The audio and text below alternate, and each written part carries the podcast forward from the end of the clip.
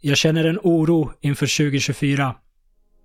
Det är ett år som oundvikligen kommer att medföra en stadig dos av osäkerhet och turbulens. Val kommer att hållas i många länder, inte minst det oerhört infekterade presidentvalet i världens ledande stormakt. Krigen som fortsätter in i det nya året i olika delar av världen är inte många till antalet, men deras fasor är ständigt närvarande i våra uppkopplade liv. Effekterna av pandemin och inflationen som följde är fortfarande med oss.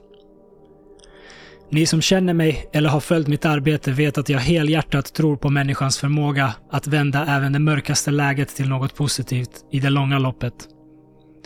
Denna tro står kvar, lika stark som alltid. Men i det korta loppet kan mycket hinna hända. Våra beslut, våra handlingar och vår inställning påverkar hur snabbt läget kan vända och hur hög kostnaden blir om vi famlar in i mörkret. Det som oroar mig är att jag ser hur turbulensen i världen reflekteras i vårt beteende mot varandra här i Sverige. Jag ser hur ryska vänner utsätts för trakasserier för sin härkomst, trots att de inte har något att göra med Putins regering och tar ställning mot kriget i Ukraina. Jag ser hur judiska vänner behöver ta bort sitt judiska namn från porten för att känna sig säkra i sitt eget hem, trots att de stöttar det palestinska folket och tar avstånd från israeliska övergrepp. Jag ser etniskt svenska vänner som drar sig för att ens prata om problem som sker i deras hemland på grund av rädslan för att målas upp som rasister och utstå hot och hat, trots att de bevisligen har en stark moralisk kompass och bara vill bidra till en bättre vardag för oss alla. Jag lyfter inte dessa exempel för att utmärka just de här grupperna som särskilt utsatta, utan för att det är händelser som jag nyligen sett i min egen omgivning. Jag hade lika gärna kunnat prata om det som jag ser mina muslimska, mina mörkhyade eller mina H B T Q-vänner uppleva. Eller för den delen om hur folk pratade om sina medmänniskor under pandemiåren, med inhumana uttalanden om att den som av en eller annan anledning valde att inte vaccinera sig inte förtjänar att få vård. Samma har jag hört sägas om människor som av en eller annan anledning brukar eller missbrukar illegala droger. Det är inte specifika grupper eller anledningar till hat jag vill lyfta. Det är hur nära till hands hatet verkar ligga. Mellan svensk och invandrare, svart och vit, muslim och jude, vaccinerad och ovaccinerad. Vi och dem. I turbulenta tider kan det kännas tryggt att dra sig tillbaka till vad nu en vi betyder för en själv. Vi tar hand om varandra. Det hjälper oss rida igenom stormen. Så kan det ibland kännas, och så var det kanske när vi levde i små stammar på savannen. Men mänsklighetens moderna historia är full av exempel på de mörka avgrunder som denna mentalitet leder oss till. Förföljelse, folkmord, samhällen i förfall. Känslan av trygghet är lika falsk som de artificiella grupperingarna baserade på ytliga identitetsmarkörer som etnicitet, hudfärg eller religion.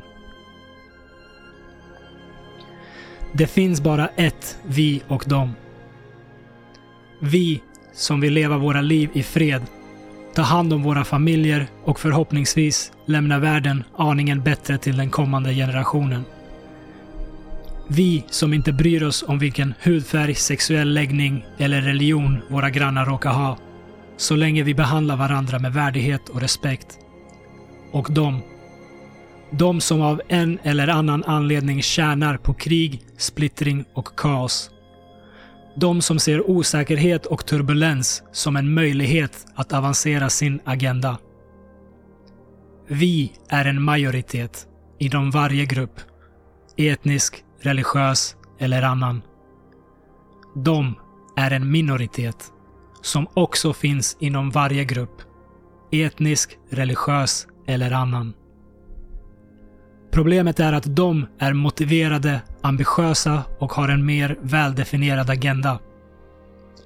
Makt, pengar eller en brinnande törst efter någon form av rättvisa i deras snedvridna världsåskådning manar dem till att agera mycket mer målmedvetet än vad vi gör. Därför hamnar vi, vi som bara vill leva i fred, gång på gång i deras fälla som gör oss till verktyg för deras ambitioner. Vi börjar hata varandra och bidra till den splittring de vill skapa och utnyttja. Det är det jag ser hända i Sverige. Många var redan i fällan när kalendern vände till tjugo tjugofyra, ett år då turbulensen kommer att skruvas upp ännu mer. Och det är det som gör mig orolig. Jag är inte som dem. Jag har inte den ambition och målmedvetenhet som krävs för att påverka mängder av människor. Allt jag kan göra är att vädja till dig som hör eller läser detta att komma ihåg. Kom ihåg att vi, vi som bara vill leva i fred med våra grannar, kan göra det och gör det utan problem i goda tider. Låt inte oroliga tider radera det minnet. Låt inte osäkerheten få dig att hata dina medmänniskor baserat på någon ytlig dumhet som hudfärg, religion eller vaccinationsstatus. Stå emot när turbulensen skruvas upp och de som tjänar på att skapa splittring börjar göra sin grej.